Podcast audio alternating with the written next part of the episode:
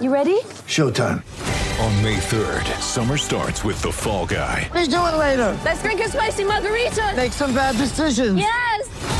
Audiences are falling in love with the most entertaining film of the year. Fall guy. Fall guy. Fall guy. That's what the poster said. See Ryan Gosling and Emily Blunt in the movie critics say exists to make you happy. Trying to make it out? Nope. Because I don't either. It's not what I'm into right now. What are you into? Talking. Yeah. The Fall Guy. Only in theaters May 3rd. Rated PG-13. With threats to our nation waiting around every corner, adaptability is more important than ever. When conditions change without notice, quick strategic thinking is crucial. And with obstacles consistently impending, determination is essential in overcoming them. It's this willingness, decisiveness, and resilience that sets Marines apart. With our fighting spirit, we don't just fight battles, we win them. Marines are the constant our nation counts on to fight the unknown. And through adaptable problem solving, we do just that. Learn more at marines.com.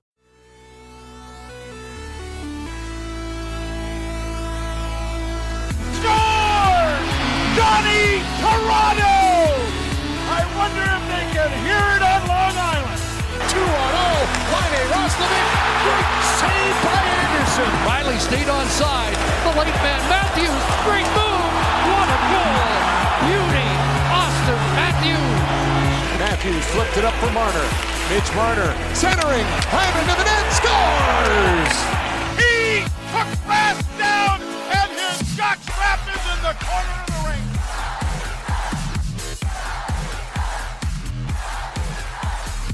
Hey, everybody, welcome to episode 15 of Not Another Leafs podcast, the Thomas Kaberle edition, number 15, former Leaf, absolute stud. This podcast is brought to you by DraftKings. Download the DraftKings app now. New users enter the code THPN. That's THPN at signup. Pleased to be joined, as always, by my co host, Kenny Stapon. And Ken, Oilers Leafs.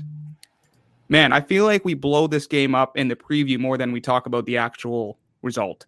In a normal season, that would be understandable based off the fact that these teams only see each other twice a year. But that's not the case this year, as the Oil and the Maple Leafs are going to be playing three more times in the next week and a half as uh, they play again tomorrow night, obviously. So redemption road for Toronto.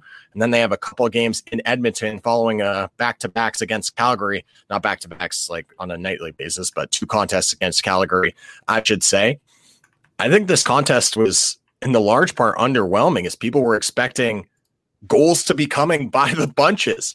And I can't tell you how many tweets I saw last night saying, oh, it was the Edmonton Montreal game that was supposed to be what Toronto and Edmonton was, or uh, the Vancouver and Montreal game, where there was a ton of offense, I believe 10 goals in regulation in that one. That's what we were expecting from Edmonton and Toronto. Instead, it ends up being more of a defensive standoff, lots of clogging up of the neutral zone, and Toronto ends up being on the wrong end of a three to one loss. Like when I look back at the first ever matchup between Matthews and McDavid, so five years ago, 2016, and when I analyze the matchups between the two, the the two highlights that come to mind is Kadri's overtime winner in 2016. That was a thrilling game. That was our first year at CSM, and last year McDavid's highlight reel goal where he danced around Morgan Rielly, and it's been on every highlight show since. That those are the two that really come to mind, Kenny. I mean, last night, obviously, star-studded players got on the score sheet. Matthews got his second goal of the season. Draisaitl finally got his first goal of the season. But McDavid, he got a primary assist on the empty netter. He had some chances. He had the one two on one with Kassian, who should have buried. That was ridiculous. But again, not a lot of high flying highlight action that we were expecting. Yeah, with those high powered, we're with this high powered offensive matchup, I think everybody was expecting goals by the bunches. And credit Toronto as defense has been what they've been criticized for most over the past several seasons. I thought that they came in with a definitive game plan tonight to slow down McDavid and Draisaitl, and to their credit, they were able to do that. Now, whether or not that was at the expense of them being able to create offensively, like that's what seemed to be the general perception at the end of the game. You heard Mitch Marner talk about it. You heard Auston Matthews talk about it, saying that they still have to play their game while they figure out how to shut down the opposition. They weren't able to do that tonight, really not generating a ton of high probability scoring chances, at least five on five by my estimation. And they end up coming away with the L. unfortunate loss up front too. Obviously, they lost Nick Robertson early in the season, and now they're without number 97, their oldest player, and I believe the oldest active player in the NHL, Jumbo Joe. And Sheldon Keefe did say after the game that he is going to miss some serious time, Kenny.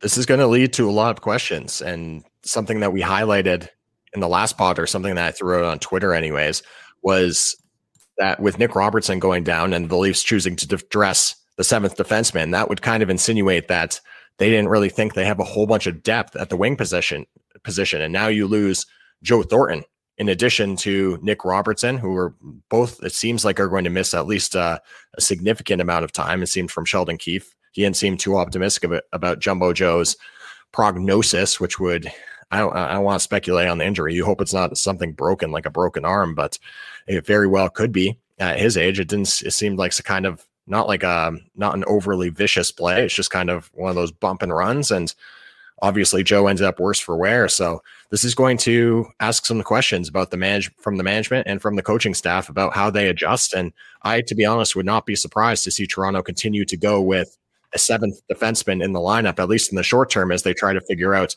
who's going to draw in on those top two lines.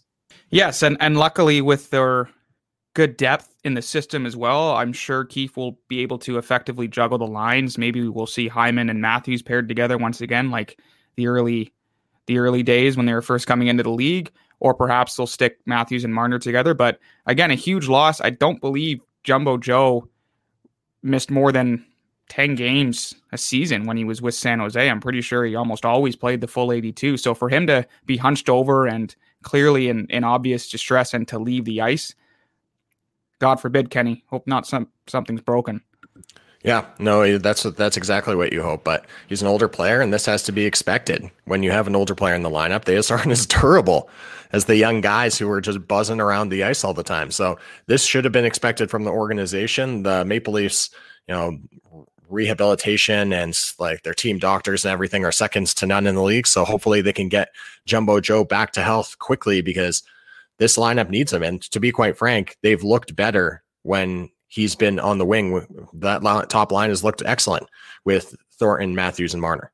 So I was actually covering a little piece regarding Mike Babcock because that story between him and Mitch Marner resurfaced, Kenny, and he spoke. Mike Babcock spoke, that is, with Pierre LeBrun via the Athletic, and that story in 2016 where Marner was asked to reveal players with the best work ethic to the least work ethic.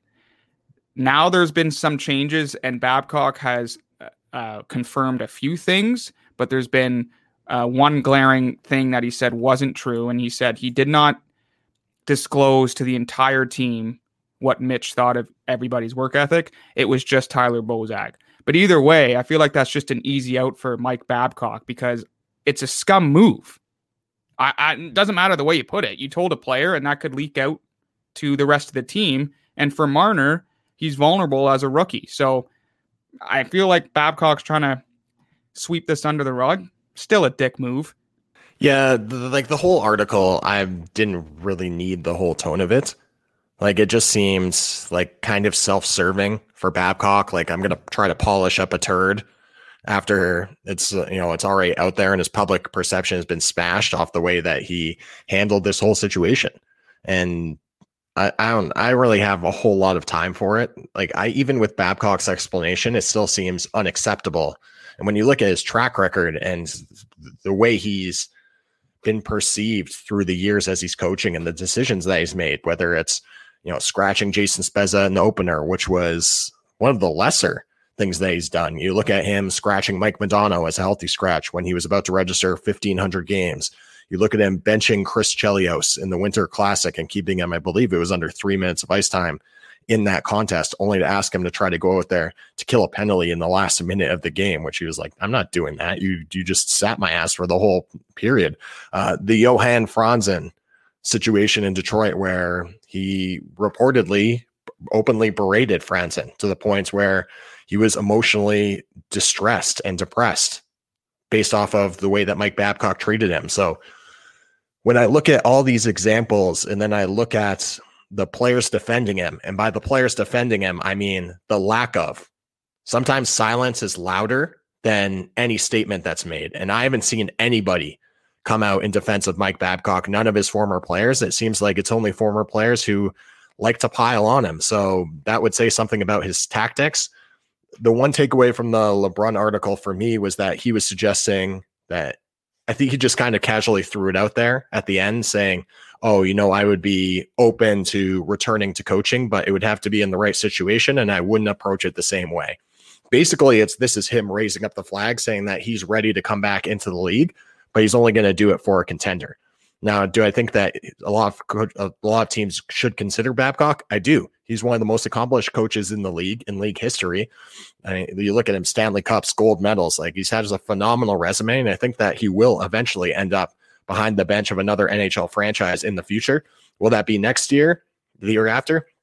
Who knows? But I don't think this is the last we've seen from Babcock behind the bench an interesting situation too because now he has ties to NBC. I believe he's going to start soon as an analyst. But remember, the Toronto Maple Leafs still owe Mike Babcock over five million dollars plus until 2023. So either he's going to bask in that and say whatever, I'm just going to chill in my uh, Barbados condominium, whatever, or I'm going to come back as an NBC analyst. I don't see him being that effective considering players don't want anything to do with him. Like you imagine him post game on NBC just saying like, "Well, he's a good skater, right? Uh, you can skate." Like he's just gonna analyze it as if he's doing a post game presser as as a coach. I don't think it's really going to work. And we've seen in the past former coaches try to be an analyst and it doesn't work. John Tortorella had a brief stint at TSN and that didn't work out. But he got back into the league right after. He did. Touche. Like, uh, this is not like Babcock doesn't care about being an analyst for NBC Sports, but what he does care is about staying relevant in the league. And being good on the, live television broadcasts is a good way to keep yourself relevant, keep your name in the hat. He doesn't want to be wheeling around like he was talking about how he was working with coaches at the University of Vermont. That's not Babcock's retirement goal. Like Mike Babcock doesn't want to be wheeling around to D1 NCAA schools you know, coaching up the coaches of like those universities to end his career. He wants to be back in the league. He wants to be front and center. It's been well documented that he loves being in the spotlight. The contract with NBC is a good way to put himself into the spotlight and to try to win the court of public opinion because people will forget over time, particularly in markets south of the border. People in Toronto aren't going to forget. People, Canadian fans aren't going to forget what he's done. Die hard, you know, Red Wings fans aren't going to forget what he's done. But you know, if you're on a crap team, or if you're looking for a coaching change, say, I don't know, what's a what's a team that's ready to for that would be ready to contend that needs a coaching change. Like look at like Vegas, for example. Like they just flipped Gerard Gallant out last year for Peter DeBoer.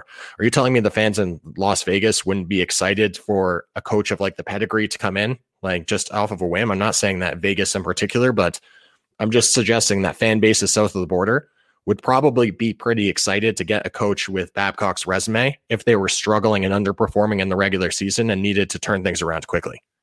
Do you imagine him in NBC as an analyst, just preaching one of his eight mantras that he said post game with the Leafs? I mean, just, you know, every day you come in, you got to work and do the good things right. And he's a good pro. And it's just like, I could just picture former players. I don't I don't want anything to do with this guy. I think it would be a brief stint, but like you said, Kenny, he wants to maintain his relevance in the league. And perhaps I was also maybe dialing in on Nashville. I mean, this is the team that went to the cup final in 2017, lost, but they could per- perhaps use a, a big boost behind the bench. And Babcock, who knows, maybe he wants to have a good time in Nashville, Tennessee.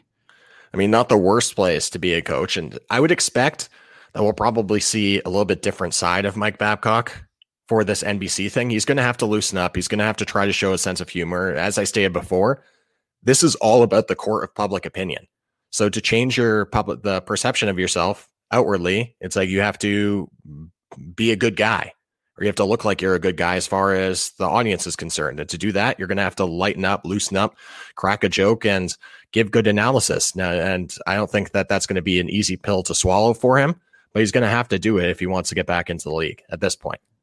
Yes, and as an analyst, you're supposed to put the people on the panel at ease and the viewers at ease. So if he doesn't kind of dial it back a bit or add a little bit of levity, the door is going to shut on him from the viewers and from the network. Funny enough, actually, I thought in the Maple Leafs game last night as well, it was kind of an effort that Babcock would have liked as far as you know, they played a more defensively responsible game, limited the scoring chances. I thought Matthews in particular did a good job of back checking, staying down low, oftentimes matched up against Connor McDavid on the evening. it was kind of like one of those where Mac Babcock would say in the post game, Oh, yeah, you know, we, we played a good game. We got good opportunities. We limited 97.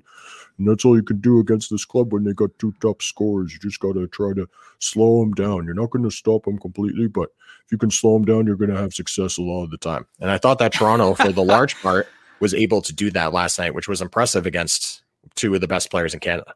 Yeah, I, would say that the first period and and half of the second period was just dull, completely dull. Obviously, they got unlucky with the own goal on Muzzin on Kailer Yamamoto's goal, and then after that, it, it seemed to be a lot of neutral zone misplays, ill-advised plays, a lot of clog up in the in the neutral zone. And again, you know, I know we got our tweet of the day later in the segment, but I'm itching to tell you it now, Kenny, because it fits with this. But Bryan yeah, Hayes, go, go, for it, go for it now. Tweet of the day.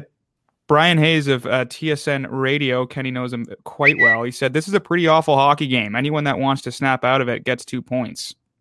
This pretty much sums it up because it seemed to be a lot of wishy-washy scrimmage type feel when if you were a fan at that game last night in, a, in an otherwise normal season, I'd be like, God damn it. I spent 250 bucks minimum on that. And I got a week. I mean, initially Matthew's goal, I thought it was more pretty than it was. He did find just a bit of a squeak through Koskinen. It was garbage. It was not that great upon replay. And he pickpocketed Zack Kassian. Imagine he pickpocketed McDavid I mean, that would be blowing up this morning on highlight reel shows, but he didn't. And Zack Kassian also missed a two on one gaping four by six from Matthews, a beautiful Matthew, or pardon me, beautiful McDavid pass. And you could just see McDavid's reaction afterwards. Like, how did you not, first of all, how did you not bury that? And second of all, how am I paired with a, a, a fourth line scrub right now? Yeah. Yeah, his numbers have been inflated over the past couple of years just because he's been playing alongside number 97, which and we always joke, or the analysts always joke that you could even get a couple points if you were playing alongside that guy because he's just going to fire the puck onto your tape. Just go to the net. Position. Yeah, and he's going to draw a lot of the defense. So, yeah, that was a glaring miss by Kassian, and Leaf fans were happy that it was him on the break and not somebody else. but certainly, it's got to be frustrating for McDavid that they haven't been able to find him solid wingers to play with. It's been a total disaster. Uh, one area of the game that I've been really impressed with through the whole season, and this has been a trend, and we mentioned that Manny Malhotra might help with this coming into the organization, has been Toronto's play in the faceoff dot. Now, granted, Matthews going into which was this year five, year five in the league, and then you have you know John Tavares, Jason Spezza, and Alex Kerfoot is would be the least experienced of the four centers. So you got a bunch of veteran guys, and Mal Malhotra was notably one of the best faceoff men in the league. Oftentimes, his specialty on the teams that he played with back in the day, the Toronto Maple Leafs are first in the league in faceoff percentage right now, winning just under 59% of their draws at 58.6 at the moment. And there's certain nights like Matthews dominated McDavid in the dot last night. I think Jason Spezza coming into not this contest, but the last contest against Winnipeg was on some sort of heater where he'd won, you know, 16 or 17 draws in a row. Like he went 10 for 10 in the game before they played Winnipeg. And then he was, you know, went six or seven and, and oh in the faceoff dot, you know, halfway through the second period against the Jets. So they've been really impressive. And this is an important aspect of the game where you expect your centers to dominate, and they have been doing just that for Toronto. We've talked about this at length. Matthews has to get engaged physically. Six hits last night. So obviously he picks up a goal, gets on the score sheet, but you know, when it's a dull game and there's not much happening, you have to resort to the physical side of things. And Matthews with that big frame, you know, he's he's a big, big dude. He's got to lay in the body a little bit more, and he was showing that, not afraid to uh to throw around the hits.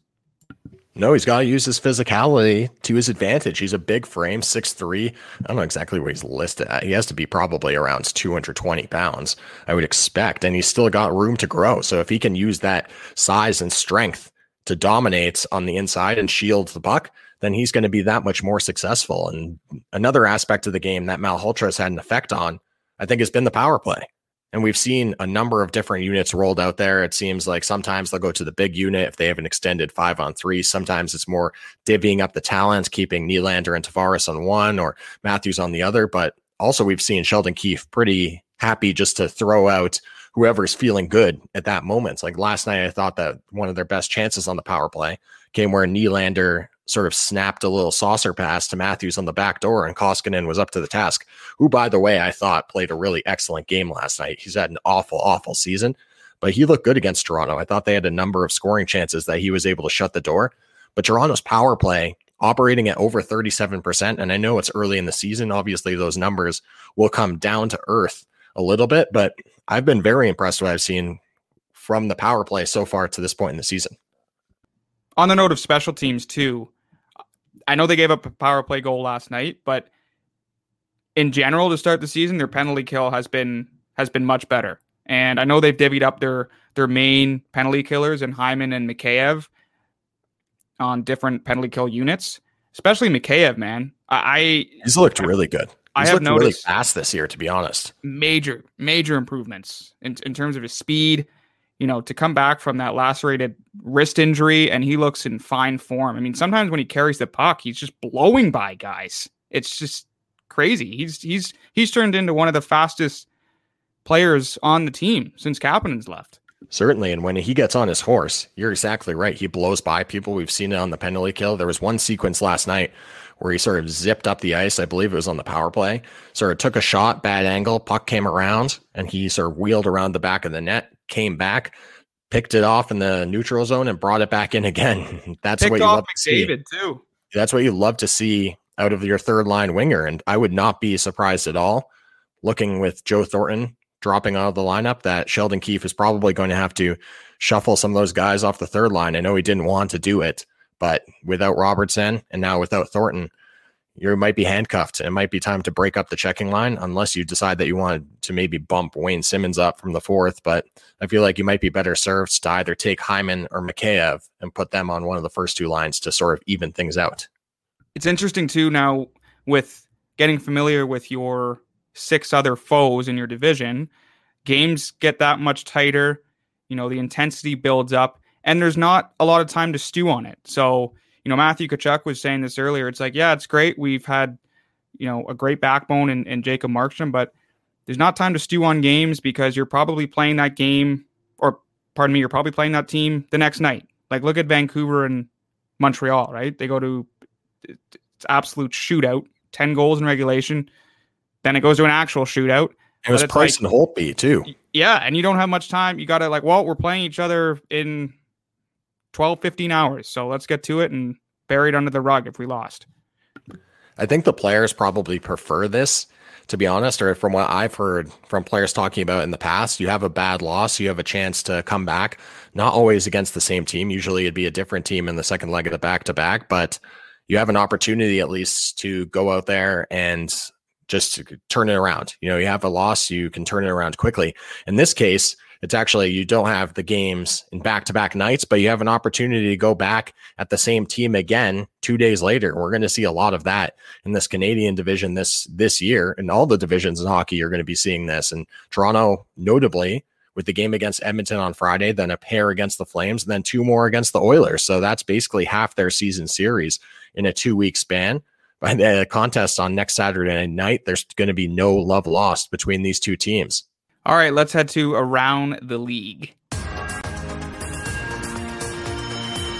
I thought that Holtby looked you know, like a fish out of water last night in the net for the Vancouver Canucks. Carey Price, and he just ha- had an off night as well. This is not what you expect of these two netminders who are supposed to be established vets in the league. You can't be giving up five in regulation. It's unacceptable.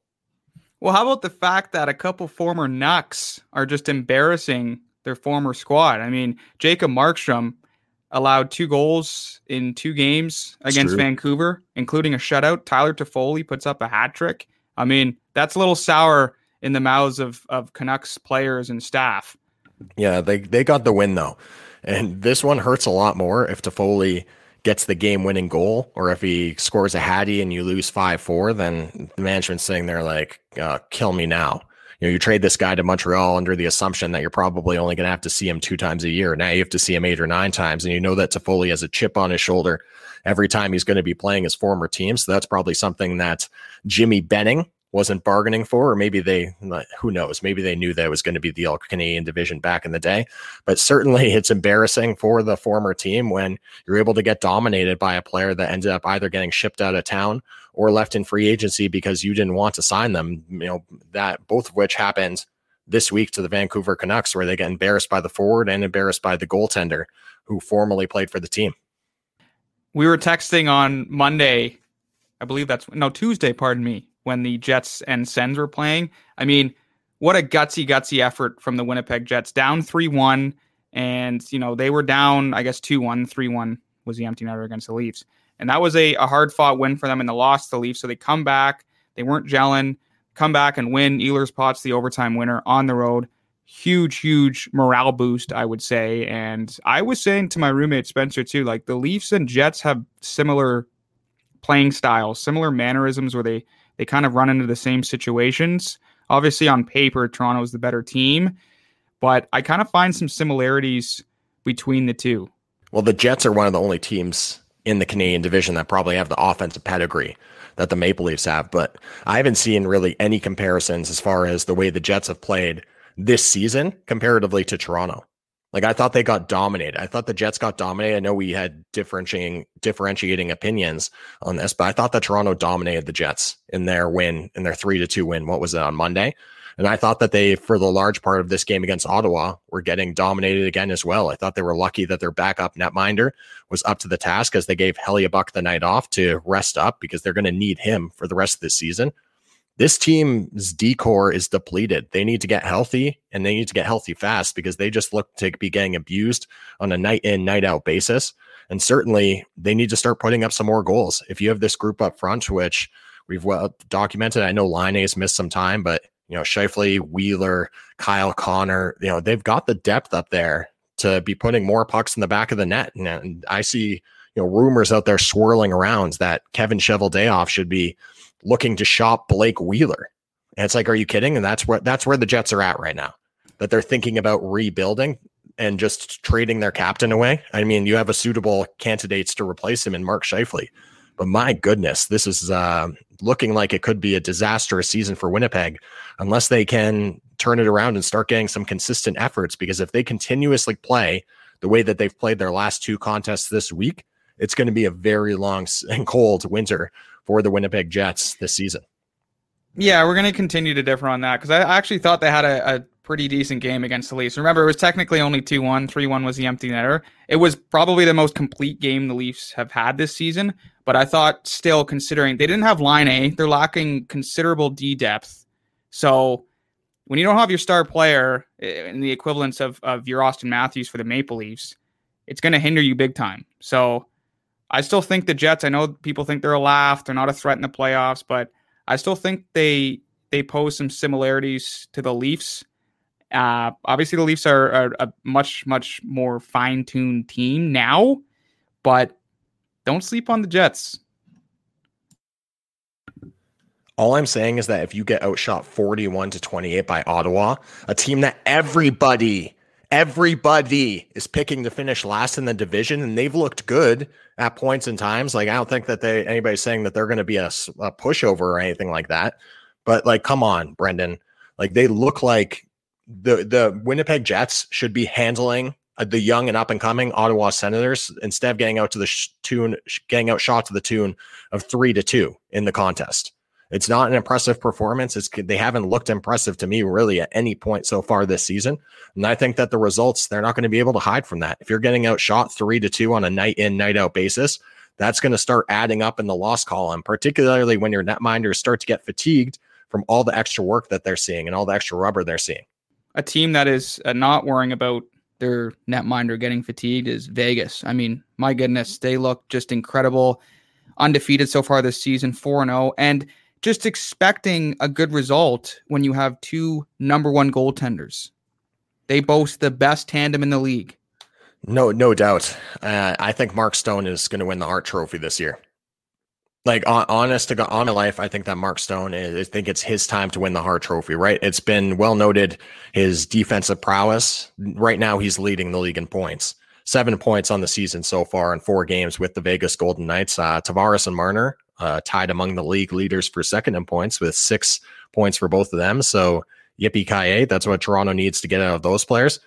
But it just solidifies the fact that the Vegas Golden Knights made the right decision putting the C on Mark Stone's jersey. This guy's a leader on and off the ice. I think that we noted his defensive abilities, but his offense abilities have been coming along really well over the last several seasons. I think we're going to see him showcase them this year. He was the Vegas Golden Knights scoring leader in the playoffs last season.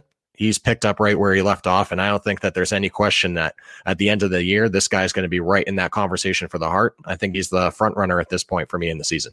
And to all your Marner avid lovers out there who chose him in fantasy, obviously the loss hurts last night, but they did change the scoring on the Matthews goal. It is now assisted by Zach Hyman and TJ Brodie. I don't think a lot of people had Hyman in their fantasy pools, but I knew my roommate who has Mitch in his fantasy pool was a little a little sour. Yeah, way she goes. I don't know. Sometimes they change the scoring after it. It is what it is. Uh, happy for Brodie and Hyman because yeah. I think that uh, points Hyman. are going to need to go a little bit further. Sorry. Sorry. Continue. I was just going to say something about Hyman, but Oh no, I was, I was, gonna say it's happy for those guys. As uh, certainly for Hyman, he's gonna want to tack up, tally up all the points they can get enter, entering a contract here. Here, and there's been a the fair amount of theories that that's why he's playing on the third line this season is to probably try to keep his production down a little bit so it makes it a little bit more affordable for Toronto when they go to the negotiating table later on in the year. But he had 10 shots the other night, career high.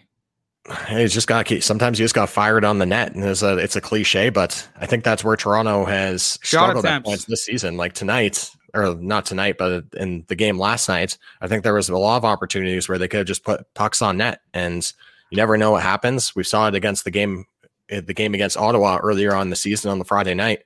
Ottawa was just throwing pucks at the net, and you get a little bounce in front off somebody's ass, and that bounces to the back door, and you have an easy goal. Or you get a deflection in front, and next thing you know, you're up a couple couple easy goals, and that's what you need in the stretch of a season. You need a couple bounces to go your way and to get some easy ones. And then you know, Matthews is going to give you his fair share of easy ones by just ripping them past, but you need your depth players to contribute some garbage ones that'll get you on the board as well. All right, let's get to your tweet of the day, Kenny. Okay, my tweet of the day has nothing to do with sports, but I just find this account hilarious. The account is called Three Year Letterman. So basically, this guy is just a troll who goes around commenting false political fact and you know whatever it is, just trolling people. And notably, Joe Biden being inaugurated into office, he redecorated the Oval Office, which he's every president does. Uh, one thing that people noticed was that he replaced Andrew Jackson's picture with Benjamin Franklin's, to which Mr. Letterman responded, It's high time we recognize Ben Franklin, who literally invented electricity when he was president. which people would quick, are quick to point out a he was never president b you can't invent electricity it was discovered but of course he gets hundreds of comments underneath of people correcting him and then basically it's just unleash the unleash the ratioing because he has 200,000 followers and everybody loves to pile on anybody who doesn't realize that he's a troll. Just one of the best accounts to follow on Twitter would recommend anybody who wants a good laugh follow at 3 year Letterman. Death, taxes, and Ken Stapon arguing with Twitter trolls, just random accounts. XX700 Joey. I can't respond to anybody that has seven numbers in their handle and no profile pic. Yeah, Figure no, it's a, it's it's over. You gotta shut down. If you do, if you basically if you don't have a picture and it's or a name, like I'm not going to really engage in an argument with you because you're not even disclosing who you are as a person. So it doesn't seem like I don't want to say that makes the opinion irrelevant, but oftentimes I found that sometimes people get a little bit mean spirited when they don't have an avatar. So those days are over for me. Uh, real accounts only. I will tweet and people are welcome to comment, but will not be engaging in further conversations with Rick seven zero eight nine two five from the bridge at this time. with eight followers. Uh, Yeah, speaking exactly. of speaking of the death taxes, another tweet. I'll just add a second one, whatever. Death taxes. Leafs fans arguing about whether or not Kerfoot is any good. Yeah, uh, I love that. Well, there's been a big conversation about Frederik Andersen, just to add another player in there. I thought that last night was actually his best game of the season. Just to bring it back to the Leafs commentary. I thought he was sound. Yeah. and Kerfoot is what he is, what what he is. He's a third line center. I don't know. It's like it's not it's not uh, reinventing the wheel here. He's pretty good checking. He's a decent on the faceoffs, and he you know just does his job. Yeah. He's not good like you don't He's notice him on the line long nights, but yeah, it's, I don't know. I, I know people are will be clamoring for the days that Nazem Kadri was the third line center, but it's not realistic to keep three centers on your payroll at that skill level. I mean, because it's uh, you aren't going to be able to divvy up the ice time. So I don't mind uh, Alex Kerfoot in that slot for the Maple Leafs. I've actually quite liked the way that his line with Mikheyev and Hyman have played to this point in the season.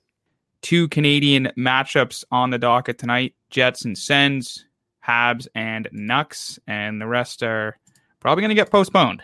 Yeah, well, we'll see. We'll see what happens down the road here. Uh, happy for the Montreal fans who get a an opportunity now to sniff out some revenge. Uh, I would expect to probably see Jake Allen uh, versus Thatcher Demko. I expect will be the goaltending matchup in that one. So slight advantage to Vancouver, and likely this will be a one nothing two two to one game that ends in overtime after the bushels of goals that were popping up last night for the Winnipeg Jets, they just need to get healthy. And until they're healthy, they need to get the all men on deck, all hands on deck mentality.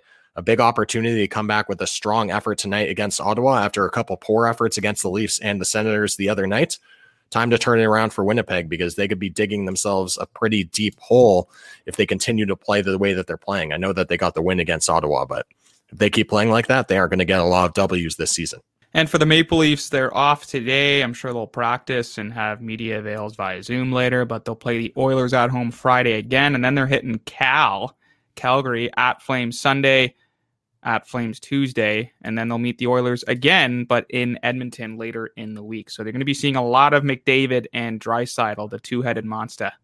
I get so thrown out of whack just because the fact that they're playing the Canadian teams all the time. I'm like, oh, like look, the Oilers, the Flames, and like you get a little bit more excited for those games because they mean a little bit more. But then you realize that you got 56 of them on the docket this season. So I'm going to try to. I'm sure there'll be a point in time where this cools off a little bit. The whole novelty of playing a Canadian team all the time. But for now, as a as a viewer of the sport, I absolutely love it. It makes those rivalries renewed, the rivalries between the cities renewed. And it's going to be great for the Canadian fan bases to get to see all the talented players that play from coast to coast. Just a reminder that Not Another Leafs podcast is brought to you by DraftKings. Download the DraftKings app now. New users enter the code THPN for exclusive offers at sign up. See you, everybody. Uh, you know, when you host the show, that means you have to exit the Yeah, show. I know. too, I, I, yeah, I was like. I was so focused on my intro. I was like, how do I get Right, out of yeah. this? Be sure to follow us on Twitter at Leafs Pod, at B McCarthy95, and at Ken Stapon. Stay tuned for our episode. It's going to be dropping later today, Jan 21st. Have a good weekend. Enjoy the football. Enjoy the hockey, folks.